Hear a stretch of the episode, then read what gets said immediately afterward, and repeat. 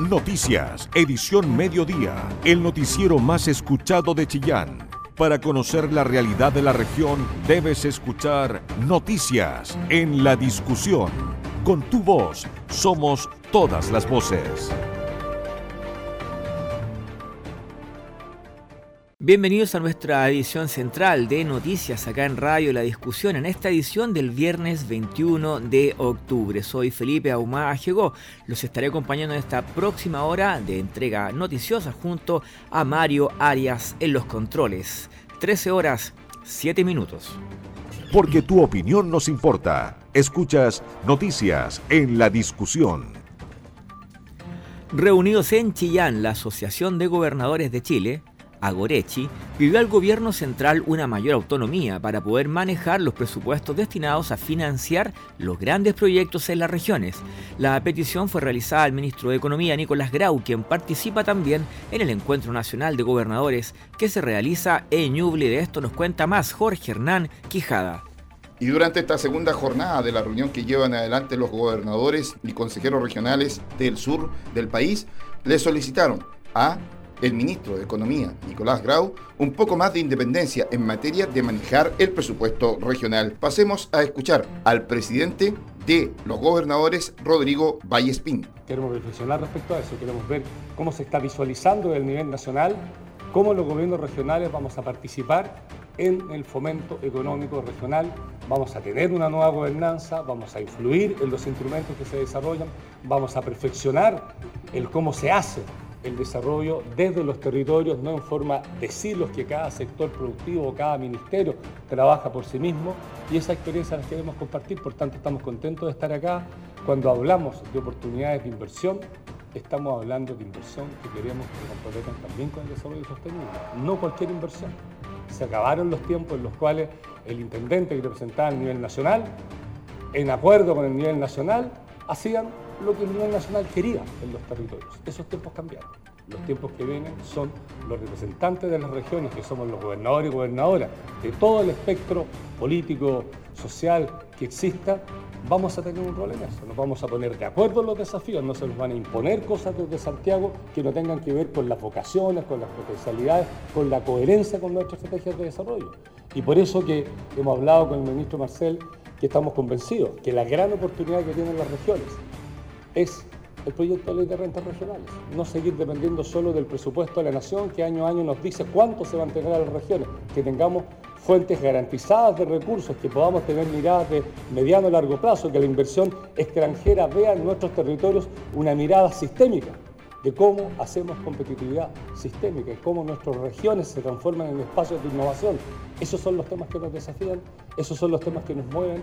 Cada región, desde su particularidad, tiene una gran opción de mirar el futuro con desarrollo sostenible, inclusivo, donde todos los que viven en las regiones puedan llegar tan alto y tan lejos como su capacidad se los permita y no el lugar donde nacieron. Ahí queremos que la inversión extranjera también nos ayude, que no venga a hacer lo que se le ocurra a ella, que venga a ponerse a disposición de los desafíos que cada territorio va a emprender y tenemos propuestas, tenemos mirada y sobre todo tenemos la convicción que los representantes de los territorios es una nueva mirada de cómo se construye el desarrollo regional. Por su parte, el ministro de Economía, Nicolás Grau. Eh, y yo comparto totalmente lo que dice el gobernador Vallespín. En, esa, en, la, en el diseño, en la ejecución, en la implementación de esos proyectos, son los gobiernos regionales los que están llamados a tener el protagonismo.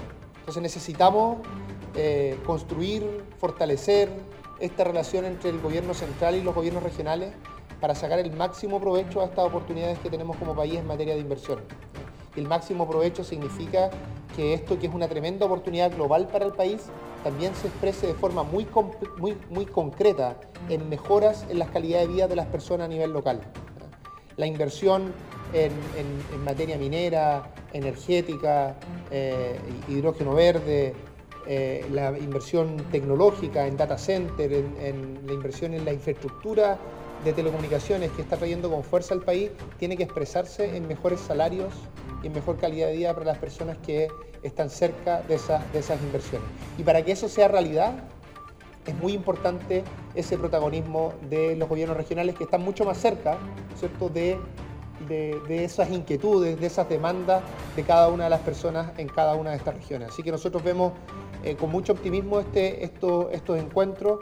Eh, creemos que como gobierno central, por supuesto, tenemos un rol, pero nuestro rol principal es facilitar este proceso en el que el protagonismo está, está en las regiones. De esta manera, los gobernadores regionales esperan tener un poco más de recursos que le permitan seguir inyectando mejoramientos en diversas materias a cada una de sus regiones. Información veraz, con periodistas de verdad, noticias en la discusión. Nos vamos al frente político porque el ministro de Desarrollo Social, Giorgio Jackson, encabezó en el campus Chillán de la Universidad de Concepción el lanzamiento del proceso participativo de la Agenda 2030, instancia que contiene 17 objetivos de desarrollo sostenible relativos a esferas críticas para la humanidad y el planeta.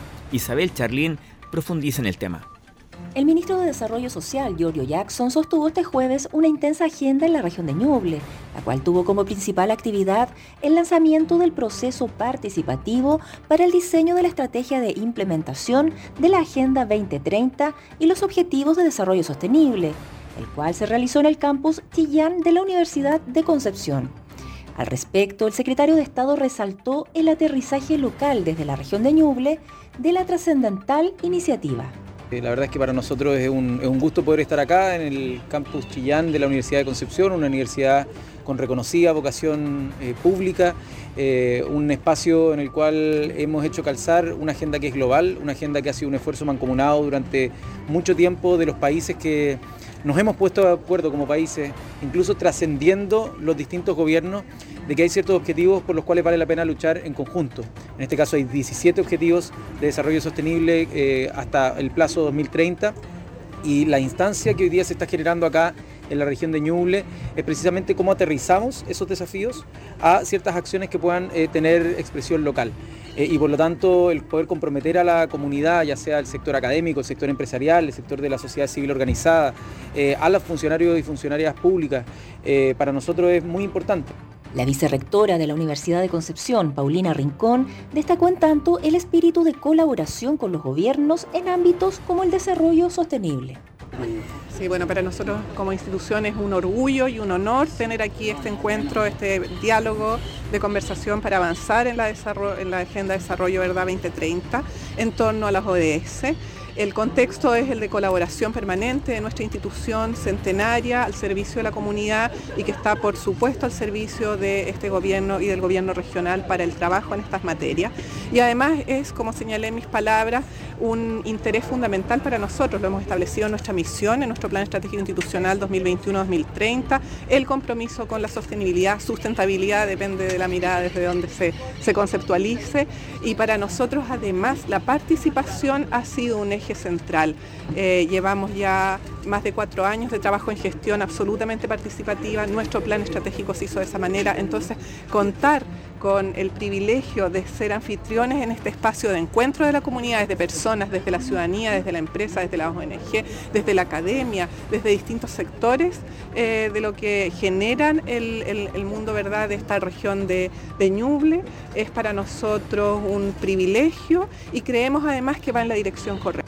El delegado presidencial regional, Claudio Ferrada, resaltó la importancia del inicio de estos diálogos participativos. No son momentos fáciles, pero que entendemos que como gobierno tenemos un desafío ahí que aportar eh, y en eso estamos trabajando y también agradecemos mucho la diferencia y la venida de nuestro ministro George Jackson, que obviamente nos puntualiza y nos da una hoja de ruta de seguir adelante caminando en el desafío que tenemos en esta región.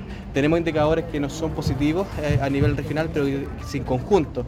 Y es por eso que el diálogo participativo en conjunto con la sociedad civil es tan importante, porque son ellos quienes efectivamente nos nutren de esa instancia, nos pueden nutrir también de cómo en conjunto vamos avanzando para tener a En una mejor posición, para tener también a esta región eh, mejor encaminada de aquí al futuro. Somos una región que recién acabamos de cumplir cuatro años, pero que tenemos mucha historia. En el ámbito político, el ministro Giorgio Jackson encabezó una reunión de gabinete regional y sostuvo a primera hora una conversación con el gobernador regional Óscar Quisóstomo, con quien abordó la aceleración de obras clave para la región y el traspaso de competencias desde el nivel central. Eh, tuvimos por un lado conversación en torno a proyectos emblemáticos para la región eh, y cómo poder eh, revisar los tiempos para que podamos tener pronto esos planes de inversión. Estamos hablando, por ejemplo, del centro Teletón, el centro oncológico, que esperamos que luego puedan ya estar listos en el sistema para nosotros también poner de nuestra parte la evaluación social. por otro lado, también hablamos del traspaso de competencias, que es un compromiso del presidente Gabriel Boric. Bueno, ustedes saben, él nacido y criado en una de las regiones más aisladas, que es la región de Magallanes, eh, y por lo tanto la, necesidad de poder empoderar a los gobiernos democráticamente electos de las regiones es un compromiso de gobierno. Ahora, eso se tiene que hacer de una forma que no se vean perjudicados los servicios que finalmente las personas eh, reciben. Por lo tanto, tanto en la dinámica de traspaso de competencia, en la que he estado trabajando muy fuertemente la Subdere, eh, como también en lo que podrían ser la evaluación de ciertos servicios que puedan tener mucho mayor anclaje a nivel territorial eh, son cosas de las que conversamos, sabemos que los gobernadores y gobernadoras van a tocarlo hoy día en, su jornada eh, y que la vamos a tratar de canalizar de la mejor forma a través de, eh, bueno, la SUBDER por un lado, pero los ministerios que tenemos harta presencia territorial probablemente también tengamos que estar en esa conversación. El ministro Jackson también se refirió al próximo ingreso de la reforma previsional al Parlamento y de cómo la propuesta del gobierno apunta hacia mejorar las pensiones de forma inmediata dentro de su programa de gobierno eh, una misión clara que es tener un sistema de seguridad social. Eh, hasta ahora hemos tenido eh, principalmente en el ámbito cotizacional, es decir, en las cotizaciones, un ámbito de ahorro, de ahorro previsional individual en modo de capitalización y la pregunta es cómo podemos mejorar las pensiones hoy si es que insistiéramos en la capitalización individual, las pensiones recién mejorarían perdón, en eh, cerca de 40 años más, cuando la primera persona que cotice al momento de entrar al mundo laboral termine su cotización. Para que las pensiones mejoren hoy, lo que está planteando el gobierno y que vamos a ingresar eh, durante el mes de noviembre, si no me equivoco, la reforma previsional, es eh, un modelo donde los empleadores los empleadores, no los cotizantes, sino que los empleadores son los que aportan un sistema de seguridad social. Y ese, ese aporte adicional que se busca ingresar va a tener beneficios concretos en los trabajadores mismos y también en la sociedad, es decir, en aquellas personas que ya jubilaron, que ya dieron toda su vida de trabajo y que no tenemos otra forma que contribuirles que de forma solidaria. Por lo tanto, eh, yo creo que este es un complemento para que nuestro sistema sea un sistema mixto, eh, un sistema verdaderamente mixto y que pueda tener un componente de esfuerzo, de mérito, eh, pero también un componente social. Que es cómo funcionan los sistemas de seguridad social en el mundo. Así que vamos a tener los detalles. Nosotros nos hemos comprometido como gobierno a tener una pensión que sea el piso, 250 mil pesos y que sea universal. Eh, y ese es un compromiso de gobierno. Por cierto, habrá que discutir las gradualidades, pero eh, ese es el objetivo de gobierno y para eso necesitamos más recursos. Y por eso se está discutiendo la reforma tributaria en el Congreso en este momento, porque necesitamos, para poder responder a esa demanda ciudadana, más recursos que vayan directo, en directo beneficio de las personas. Por la tarde, el titular de Desarrollo Social participó en Quillón en la inauguración de un condominio de viviendas tuteladas que contará con 20 viviendas, más una sede social para adultos mayores autovalentes en condición de vulnerabilidad habitacional. Periodismo regional, con noticias de verdad, noticias en la discusión. 13 horas con 20 minutos. Los trabajadores de la Asociación de Funcionarios de la Salud Municipal calificaron de irrisorio el aumento per cápita destinado a la atención primaria de salud contemplada en el proyecto de ley de presupuesto del gobierno. Aseguran que el reajuste se traduce en la práctica en solo 100 pesos respecto al año anterior. Jorge Hernán Quijada. Los funcionarios de la AFUSAM señalaron que es irrisorio el aumento del per cápita de solo 100 pesos para de esta manera permitir el próximo año que se pague por las personas que se atienden en los CEFAM 9.700 pesos, algo que ellos esperaban hubiese llegado este año por lo menos a los 10.000 pesos. Pasemos a escuchar a Mónica Salazar, quien es presidenta de AFUSAN. Entonces también eso significa que los medicamentos hayan tenido un incremento y si nosotros eh, consideramos, por ejemplo, un usuario crónico, su cantidad de lo que significa sus medicamentos, porque no quiero hablar de canasta, porque quiero que son lo que él lleva. Hay usuarios que llevan casi 200 mil pesos o más de medicamentos. Entonces, con 100 pesos, nosotros nos va a ir limitando, porque ya hay medicamentos que no están llegando a los centros de salud porque no tenemos los recursos. 100 pesos consideramos que, no sé, ni siquiera yo digo que es una burla, es no considerar lo que significa la salud de los usuarios, más que lo nuestro, porque esos 100 pesos no son para pagarnos los sueldos, son para poder tener recursos para entregarle, ¿cierto?, al usuario, sus prestaciones. Entonces, eh, creemos que va en directo desmedro de la calidad de atención que recibe la persona, porque, yo insisto, no son platas para pagarnos las remuneraciones, son dineros que nos permiten a nosotros entregarle insumos, eh, la atención, porque con eso nosotros pagamos todo, pagamos todo con eso. Entonces, si nos entregan un mísero reajuste, es imposible que nosotros podamos entregarle a la gente todo lo que la gente no, no, no que quiere, sino que lo que la gente necesita. Y además que recordemos que ahora se vienen más prestaciones al auge. Y si no vienen financiadas, no vamos a ser capaces en la atención primaria de entregarla, aunque de pronto nos duele al alma, al alma por decirlo coloquialmente, pero si no tenemos los recursos es imposible. Se espera que mientras se discuta el tema del presupuesto, esta instancia pueda acudirse y de esta forma en el Congreso, en la Comisión de Salud, se pueda permitir aumentar y llegar a los 10 mil pesos, que era lo que esperaban los trabajadores de la salud municipalizada para el per cápita que se paga por los usuarios que se atienden en los CEFAM. Con tu voz somos todas las voces, noticias en la discusión, el medio informativo más importante de la región de Ñuble. En la etapa de participaciones ciudadanas y de desarrollo de la ingeniería básica para el estudio definitivo se encuentra el proyecto de estudio de la reposición de la Ruta 126, conocida como también Los Conquistadores en la provincia de Litata. Esta la está llevando adelante la consultora RIQ Ingeniería.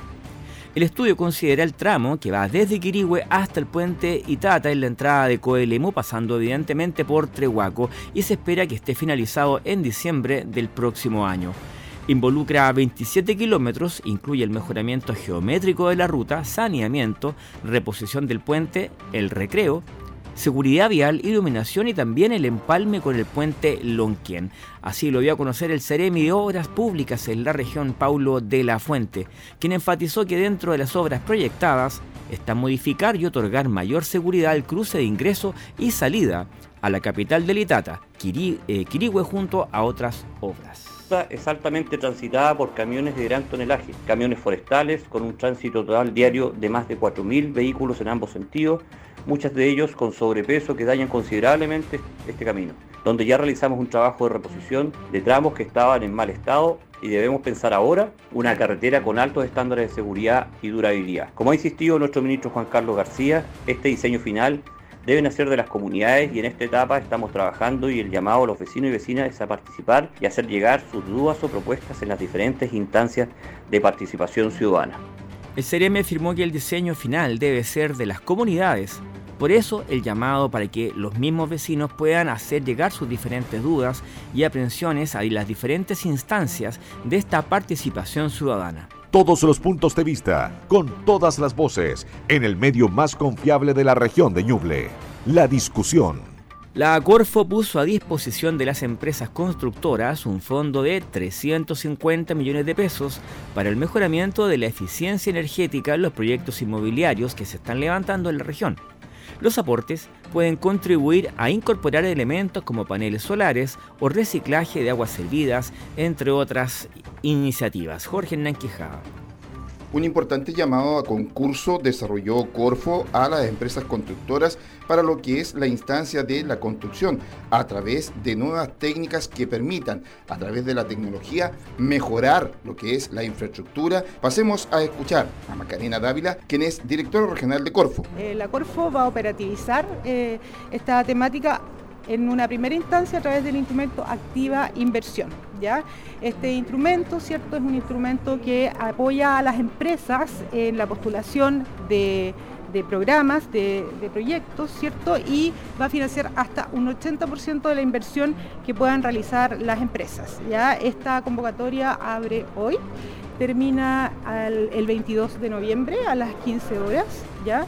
Es una, eh, tienen que revisar las bases, por favor, en www.corfo.cl, es, una convocatoria que tiene como un máximo eh, de recursos de 370 millones, una primera señal que se está dando eh, e invitando, ¿cierto?, a todas las empresas que pertenecen al rubro construcción viviendas industrializadas, construcción de viviendas industrializadas, eso es la focalización específica de este instrumento para que puedan postular a este instrumento eh, que en realidad es la primera vez que se abre acá en la región y que obviamente responde a toda la situación de emergencia que se está viviendo. Ricardo Salman, presidente de la Cámara Chilena de la Construcción. Eh, por acoger este apoyo a las inversiones, iniciativas de inversión y en especial a estas que tienen que ver con diversificación y, iniciativas de inversión regionales en torno a una mayor industrialización en el sector construcción, porque la verdad que los déficits habitacionales que tenemos a nivel regional y a nivel país ameritan fuertes inversiones en, nuestro sector.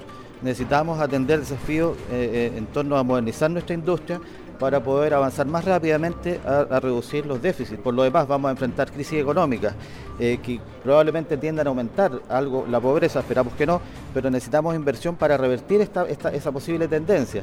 En realidad eh, hay un riesgo, hoy día hay 1,2 millones de familias en el país eh, postulando al subsidio, hay en riesgo habitacional unas 400.000 familias además. Por lo tanto, son imperiosas las necesidades de invertir en estos, en estos sistemas de industrialización y en la región tenemos todas las potencialidades para poder ser una, producción, eh, generar industria eh, fortalecida la construcción. Tenemos una mano de obra, tenemos recursos de empresas, y, pero estas empresas necesitan también apoyo hoy día porque las empresas están debilitadas y por lo tanto necesariamente agradecemos estas iniciativas de Corfo que naturalmente son unos primeros pasos y esperamos que para el próximo año puedan verse fortalecidos este tipo tipo de iniciativas con mayores recursos para tener una, industria más potente que pueda no solamente dar solución a los habitantes de nuestra región, sino que contribuir con las regiones vecinas en torno a producción industrializada, en edificación, en extensión, en altura, en madera, en hormigón, etcétera. De esta manera, las empresas constructoras pueden postular a esta instancia para comprar maquinaria que va a permitir el día de mañana poder llevar a efecto algunos planes de construcción de vivienda con mejor tecnología. Toda la información que te interesa Noticias en la discusión 94.7 FM. 13 horas con 33 minutos y ya tenemos 18 grados en la ciudad de Chillán, despejado absolutamente y así se va a mantener hasta por lo menos las 20 horas con 37 minutos que será cuando ya tengamos la última luz recién empezará a bajar la temperatura que va a llegar a, a los 20 grados cerca de las 5 para quedarse más o menos entre 12 y 10 grados pasada la medianoche. Toda la información que te interesa. Noticias en la discusión 94.7 FM. La educación municipal de Coihueco dispondrá de recursos por sobre los 8 mil millones de pesos para este 2023. La directora municipal de educación Jacqueline Guíñez anticipó que los fondos se utilizarán primordialmente en nivelar las capacidades de alumnos y profesores tras estos dos años de pandemia, además de mejoras en infraestructura. La nota es de Ignacia Ollarse. En una sesión extraordinaria del Consejo, efectuada el 20 de octubre, se aprobó de manera unánime el Plan Anual de Desarrollo de Educación Municipal llamado PADEM para el año que viene. El presupuesto para el año 2023 asciende a 8.852 millones de pesos, con 550 millones aportados por la municipalidad liderada por el alcalde Carlos Chandía. Jacqueline Guíñez explicó que parte de estos recursos se utilizarán para mejorar la calidad de la educación de la comuna, en especial por el deterioro sufrido en todo el país con la educación telemática forzada por las restricciones sanitarias. Durante el presente año hemos tenido una ardua tarea, especialmente por pospandemia, ya que no solamente había que eh, trabajar en los aprendizajes, que eran temas muy relevantes con estos dos años o un año y medio prácticamente de ausencia eh, de escolaridad, a pesar de todos los esfuerzos que se hicieron eh, telemáticamente para mantener estos aprendizajes eh, y fueron evaluados bastante, de manera bastante positiva, con alto esfuerzo por parte de todos los equipos. Otro de los objetivos del PADEM son además fortalecer las capacidades de los docentes y asistentes de la educación para dar respuesta a las necesidades socioemocionales de convivencia escolar sin dejar de lado las mejoras en infraestructura, como lo confirma la directora. Y por otro lado, también teníamos toda la temática que se refiere a lo que es infraestructura y mantenimiento, que hemos hecho un tremendo esfuerzo. Afortunadamente hemos podido convocar muchos recursos hacia la comuna, pero también hemos logrado un equipo de mantención que está liderado por una persona del DAEM y que ha hecho que estos esfuerzos de recursos que hemos eh, conseguido y los recursos de mantención también que nos llegan tengan un desarrollo eh, mucho más importante porque pueden abarcar soluciones mayores a las que habitualmente estábamos acostumbrados. Finalmente, Jacqueline Guíñez subrayó el mejoramiento continuo del sistema educativo experimentado en la comuna, el que ha permitido un aumento de la matrícula en los últimos años y particularmente durante el año en curso, con un incremento de 73 estudiantes. Porque tu opinión nos importa. Escuchas Noticias en la Discusión.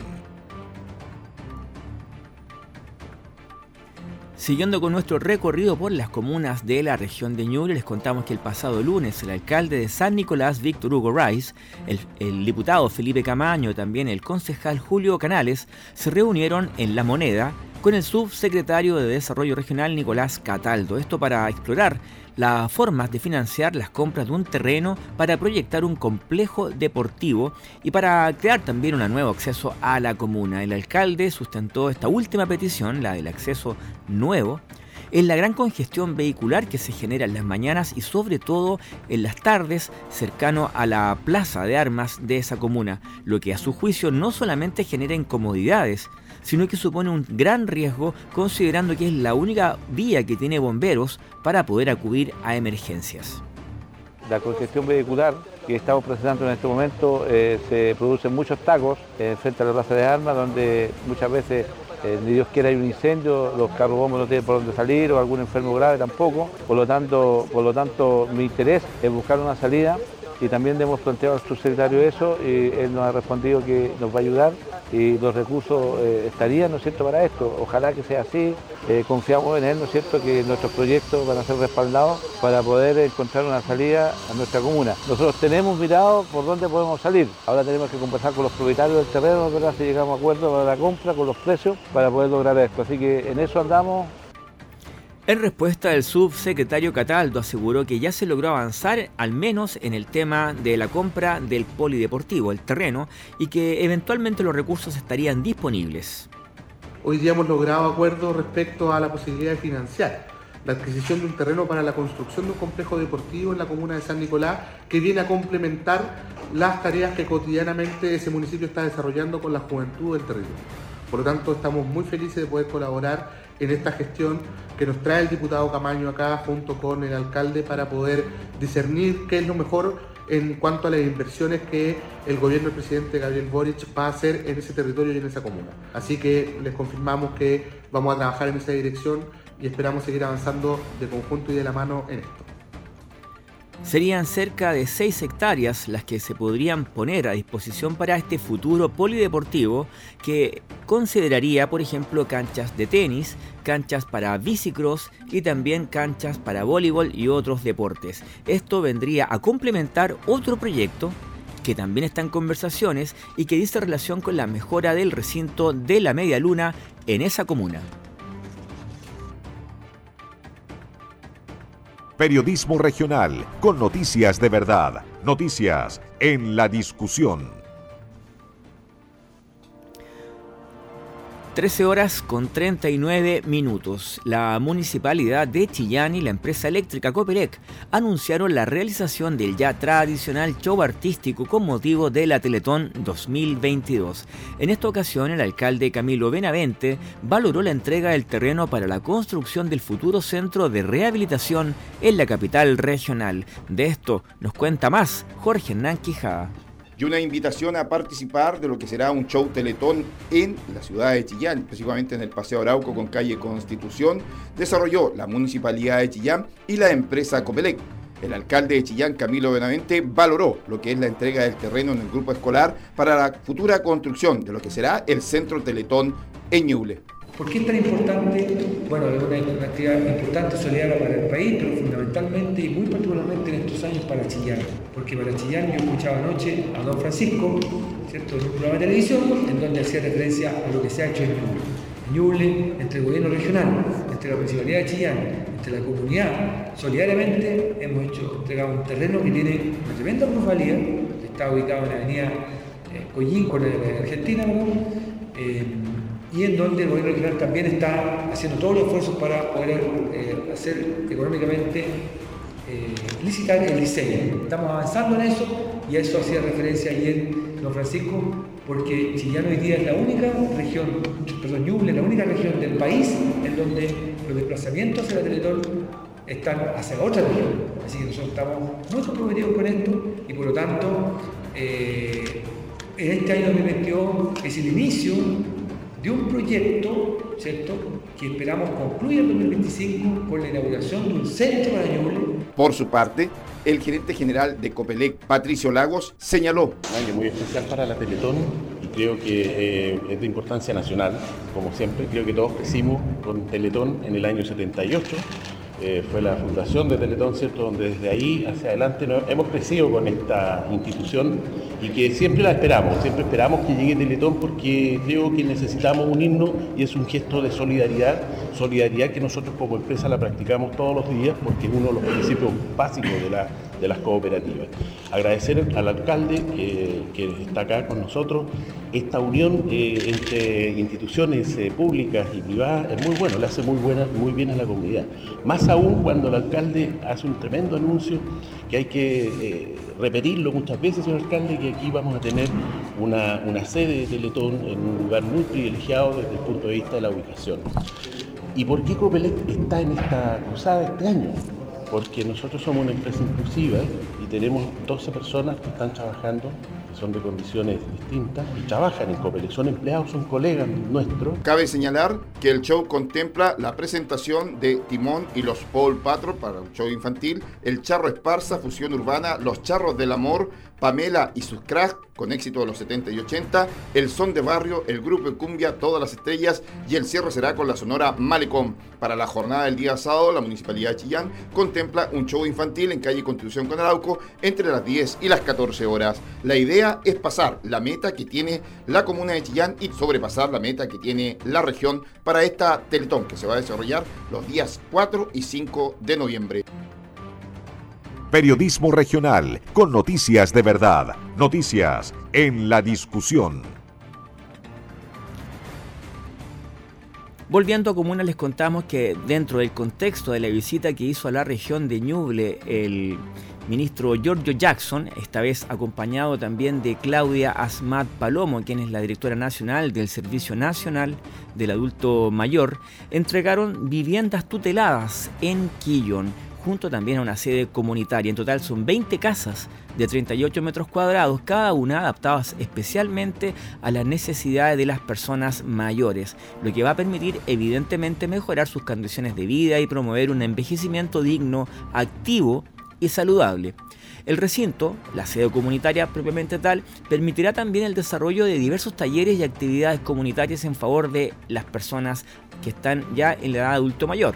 Esta inversión eh, o este dispositivo, si te prefiere, tiene un costo cercano a los 807.590.910 pesos.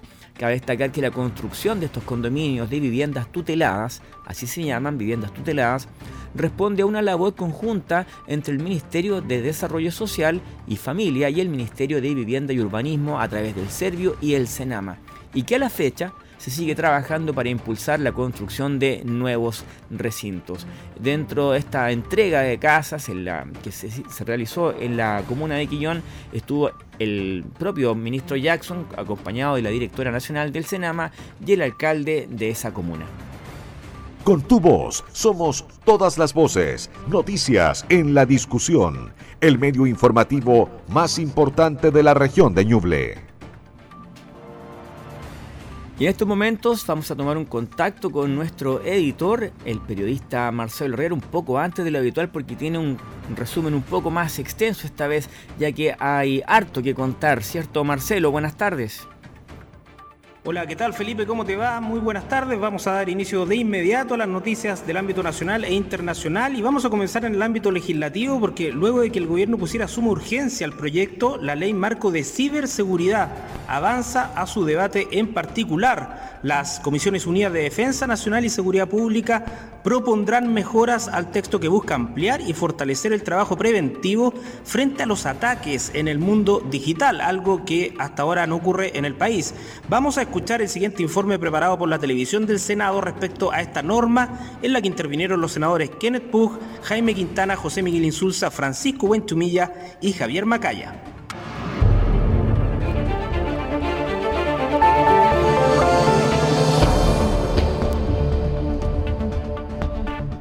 Por unanimidad, la Sala del Senado aprobó en general en su primer trámite el proyecto de ley marco sobre ciberseguridad e infraestructura crítica de la información, un respaldo contundente que llega al medio del mes dedicado a la ciberseguridad y tras varios episodios que han evidenciado la necesidad de una institucionalidad sólida en esta materia.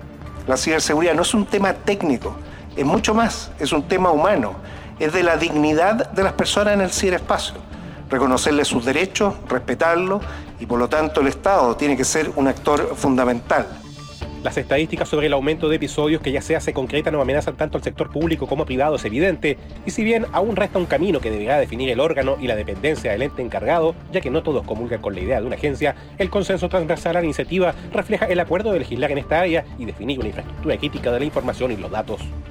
Aquí básicamente lo que estamos haciendo es una institucionalidad, es el chasis, fundamentalmente los criterios con los cuales se pretende trabajar en esta ley marco bueno, la creación de una Agencia Nacional de Ciberseguridad. Yo no sé si es agencia lo más recomendable porque nos llenamos de agencia y la agencia en rigor significa entregar a terceros los asuntos públicos. Más aún en seguridad yo siento que, aquí el Estado debiera hacerse cargo eh, directamente.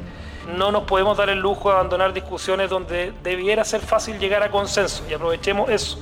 Eh, más allá de que el proyecto tenga la firma del presidente de la República, Sebastián Piñera, del presidente anterior, acá lo importante es ver cómo somos capaces de llegar a un gran acuerdo en esta materia.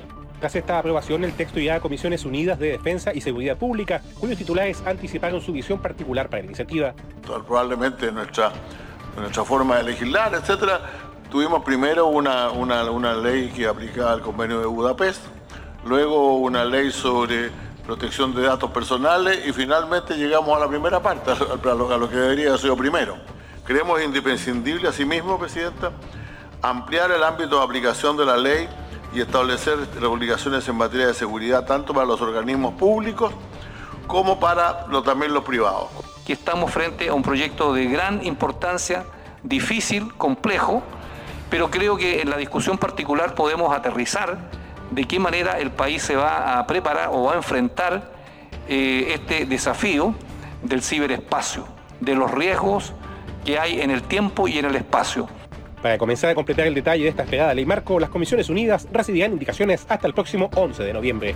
Más acerca de esta y otras informaciones en nuestra programación, senado.cl y el canal oficial en YouTube TV Senado Chile.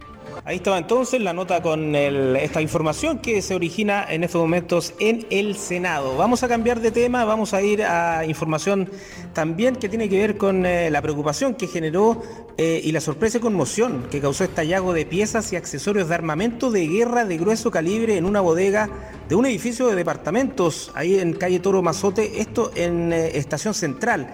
El arsenal fue descubierto por personal de carabineros en medio de una revisión originada tras la detención de un habitante de la torre de nacionalidad venezolana por porte de drogas, según informaron desde la Fiscalía. Estamos hablando de armas de guerra, dos fusiles que sin perjuicio de que no se les han realizado los peritajes, al parecer estarían aptas para el disparo. También cuatro granadas de uso militar, dijo el fiscal Felipe Olivari de la Fiscalía Centro Norte. También fueron decomisadas las municiones de los fusiles, una pistola, cinco litros de ácido muriático y una gran cantidad de marihuana. El teniente coronel de carabineros, Leonardo Alate, complementó que el arrestado vivía en el, en el edificio y estaría vinculado con un depósito, así lo habían llamado los vecinos, de droga que se encontraba en el subterráneo. Una información que ha generado preocupación y que también se está investigando que este sujeto tendría posibles vínculos con los toldos azules, estos comercios, comerciantes ambulantes, ¿verdad?, del barrio May, que ha también generado mucha eh, conmoción y denuncias vecinales en los últimos días debido a que se volvieron a reagrupar. Es una de las teorías que maneja también la Fiscalía sobre este ciudadano venezolano detenido en esta torre con un verdadero arsenal de armamento de guerra de grueso calibre. Bueno, vamos de inmediato a cambiar de tema y vamos a las noticias del mundo con una información que generó preocupación a nivel mundial. Fíjense que Colombia alcanzó un nuevo récord histórico de narcocultivos con unas 204 mil hectáreas de hojas de coca sembradas el año 2021, según un informe anual de la ONU divulgado el jueves. Conozcamos el informe que preparó al respecto la agencia de noticias AFP. Colombia alcanzó un nuevo récord histórico de narcocultivos. Eso asegura el informe anual de la ONU divulgado el jueves, que confirma que el país sudamericano sigue siendo por lejos el mayor productor mundial de cocaína y Estados Unidos su principal mercado. En 2021 se presentó un aumento en el área sembrada con coca de 43%, llegando a 204 mil hectáreas sembradas, la cifra más alta de toda la serie. A la par con los narcocultivos creció la fabricación de droga que sale desde Colombia, principalmente hacia Estados Unidos y Europa. Se estimó que el potencial de producción es de 1.400 toneladas de clorhidrato de cocaína, un 14% más que en el año 2020. Nuevamente la cifra más alta en los 22 años de monitoreo de UNODC. Durante la presentación del informe en Bogotá, el ministro de Justicia Néstor Osuna adelantó que su gobierno presentará una nueva estrategia contra el narcotráfico que excluye la legalización de la cocaína, aunque instó a que algún día se reglamente el comercio y tráfico de esa droga a nivel global. Manifestar que es una muestra visible y evidente del fracaso de la guerra contra las drogas. Se evidencia también que las vulnerabilidades territoriales han sido y siguen siendo factores determinantes que facilitan que los fenómenos de ilegalidad se enquisten en el territorio y que aumente la dependencia de las comunidades hacia las económicas ilícitas. La ONU señala que el incremento en la siembra de coca y la producción de cocaína obedece principalmente a la vulnerabilidad territorial, el aumento de la demanda global y al fortalecimiento de los grupos armados que lucran con ese negocio. El presidente de Colombia, el izquierdista Gustavo Petro, ha denunciado el fracaso de la lucha antidrogas y planteado a Estados Unidos que definan un nuevo enfoque basado en la prevención del consumo en las economías desarrolladas. Bueno, y seguimos con informaciones del mundo y fíjense que la justicia de Estados Unidos rechazó un intento de seis estados liderados por el Partido Republicano para bloquear la condonación de la deuda estudiantil decretada por el presidente del país, el demócrata Joe Biden. El magistrado Henry Outright de la Corte del Distrito Este de Missouri emitió una orden en la que consideró que los seis estados demandantes no son parte perjudicada para la condonación de la deuda impulsada desde la Casa Blanca y por tanto rechazó su petición de bloqueo a la medida de. Biden. Los estados de Arkansas, Iowa, Kansas, Missouri, Nebraska y Carolina del Sur demandaron al gobierno y pidieron que se bloqueara la condonación al considerar que Biden se había extralimitado con esta decisión y que carecía de competencias para decretar algo así de forma unilateral. Recordemos que a finales de agosto Biden anunció que perdonará parte de la deuda que millones de universitarios contrajeron con el gobierno federal para poder pagar sus estudios, en un guiño al voto joven a poco más de dos meses para las elecciones legislativas. El anuncio llegó después de meses de debate interno dentro del gobierno y de que en el año 2020 se interrumpieran los pagos de deuda estudiantil como medida de alivio por la pandemia. Bueno, son las informaciones eh, nacionales del mundo que han marcado la pauta en, este, en esta jornada de día viernes y que conocemos aquí en Noticias, en Radio La Discusión. Buenas tardes, Felipe. Con tu voz somos todas las voces. Noticias en la discusión el medio informativo más importante de la región de Ñuble. Muy bien, son las 13 horas con 57 minutos casi. Es hora de despedir este día y también la semana. Agradecer a quienes nos han acompañado, invitarlos cordialmente para el lunes a continuar con nosotros, ¿cierto? Acá en el noticiero central de la discusión noticias de su ciudad, de su región. Soy Felipe Ahumada, llegó periodista y junto a Mario Arias en los controles queremos desearle una extraordinaria tarde. Noticias, edición mediodía, el noticiero más escuchado de Chillán, periodismo regional con noticias de verdad, en la discusión Con tu voz somos todas las voces.